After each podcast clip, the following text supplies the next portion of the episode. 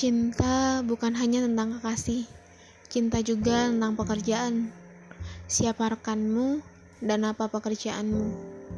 Mungkin memang berat, tapi bukan berarti tak bisa. Hanya butuh waktu untuk belajar dan butuh kesabaran untuk mengerti. Yang terpenting, butuh kawan untuk berbagi. Kalian sudah melakukan yang terbaik. Jangan pernah bersedih.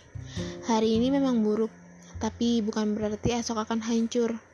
Percayalah bahwa esok adalah anugerah.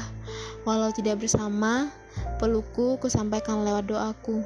Setiap malam kuselipkan nama kalian agar bahagia selamanya.